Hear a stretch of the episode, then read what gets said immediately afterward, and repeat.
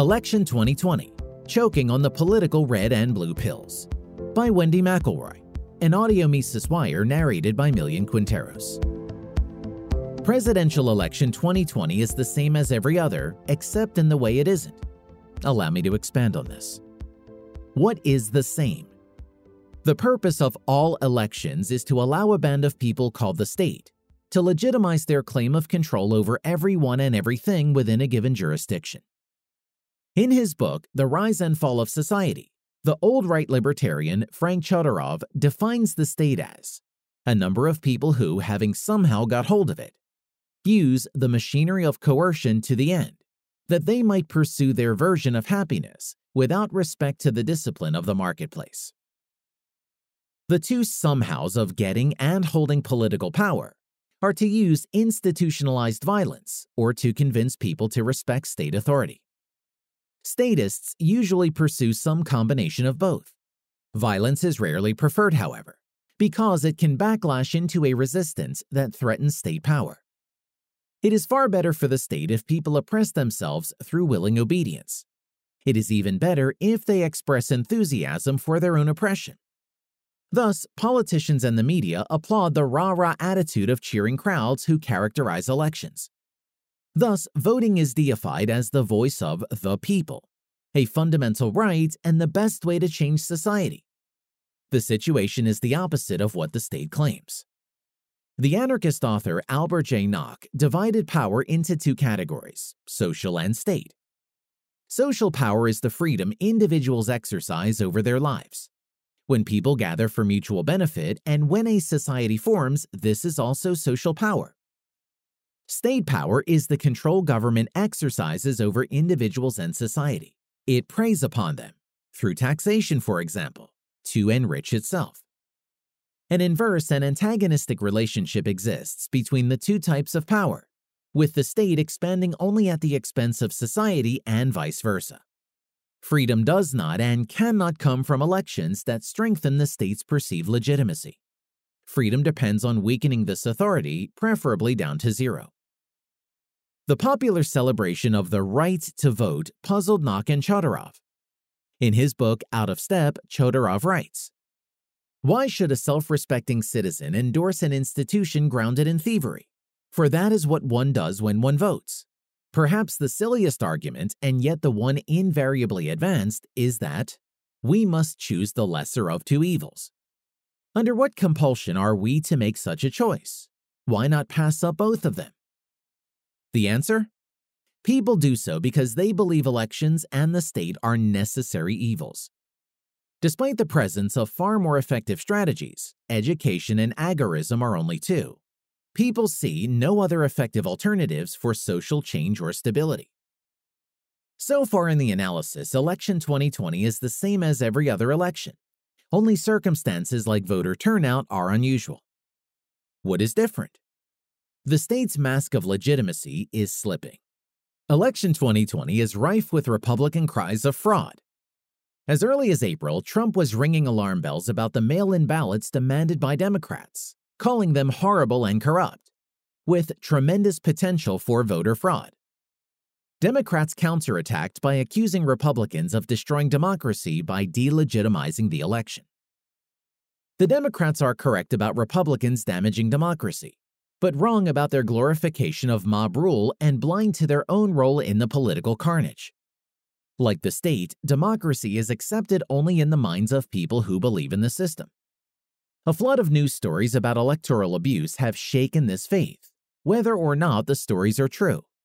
Discarded ballots, dishonest courts, lack of oversight, slack verification, ballot harvesting, and voter suppression have caused lawsuits and protests to erupt across America. But is election 2020 any more rigged than some past ones? A 2016 article in the Daily Signal, Rigged Election Past Presidential Contests Sowed Doubt and Nearly Led to Violence, lists five presidential races that are viewed as having been won through fraud. And the problem is not confined to the Oval Office.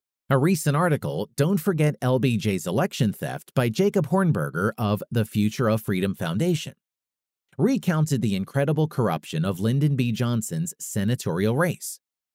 Nevertheless, the iniquities of this election seem to be unusually widespread and transparent. Several factors undoubtedly contribute to the more conspicuous abuse. Many on the left and in the media passionately hate Trump, whom they view as a woman bashing homophobic racist. Racism is the worst sin in our culture, which leaves Trump haters free to shed all pretense of fairness toward him. For his part, Trump stokes the fire through caustic tweets and comments. Some campaign veterans on the left may have sensed the Democrats' weakness, Biden is a terrible candidate who is mentally deteriorating, hides in his basement, and cannot draw a crowd. To these Democrats, cheating may seem necessary. Others on the left probably believe the polls, which made them cocky and careless. They shouldn't have been. Journalist Glenn Greenwald states concisely in two tweets You have an incumbent president with a massive recession and unemployment, rent and foreclosure crisis, and an out of control pandemic and this is what the Democrats are able to do with it? Assuming that Joe Biden ekes out a victory, that the Democrats manage to lose seats in the House with everything going on, might be the most shocking and pathetic part of what happened. Trump vows to dismantle the deep state. Whether he is sincere or capable of doing so is debatable. There is no question, however, that he has exposed some formidable deep state enemies and wants them punished. The accused, like former Director of National Intelligence James Clapper, want blood, and they do not play by the rules. A Trump administration would pursue the Hunter Biden Burisma scandal, which is making other prominent figures very nervous. A Biden administration would make it go away. The political storm reflects what is happening on the street and in the culture. Constant protests and riots seem to fill the streets with tension and crime. In the last two decades, a take no prisoners culture of moral outrage has spilled from campuses into the mainstream, using tactics of intimidation, rage, and violent confrontation. Identity politics is a surging political approach. It defines human beings by secondary characteristics like race and pits different groups into non negotiable conflict that blocks the possibility of civil discussion or action. Election 2020 did not provide a clear winner. The contest de facto continues through lawsuits and court decisions. Here, the selection could be different from most others, although again, not unprecedented. If a tie or disputed ballots prevent both candidates from reaching 270 electoral votes, then the House will decide who will be president. Chad Pergram, the congressional correspondent for Fox News, explains Congress must approve certificates of election from all 50 states.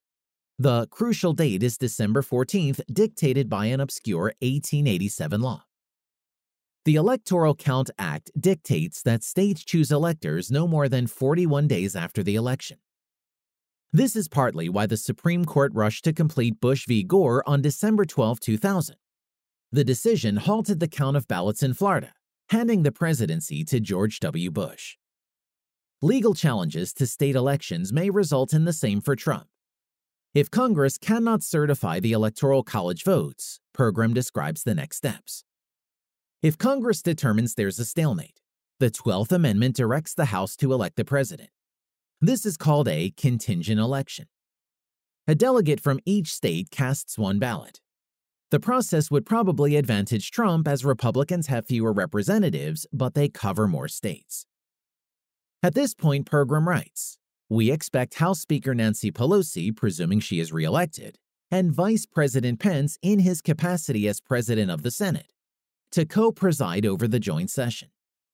Pence's term doesn't expire until January 20, and the 12th Amendment mandates that the President of the Senate shall, in the presence of the Senate and House of Representatives, open all the certificates and the votes shall be counted.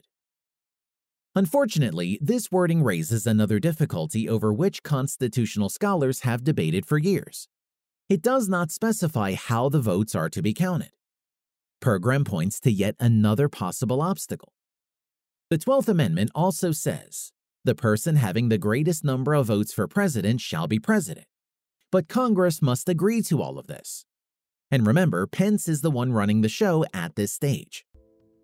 In short, an incredible mess might well be followed by another incredible mess, one that could set a constitutional precedent.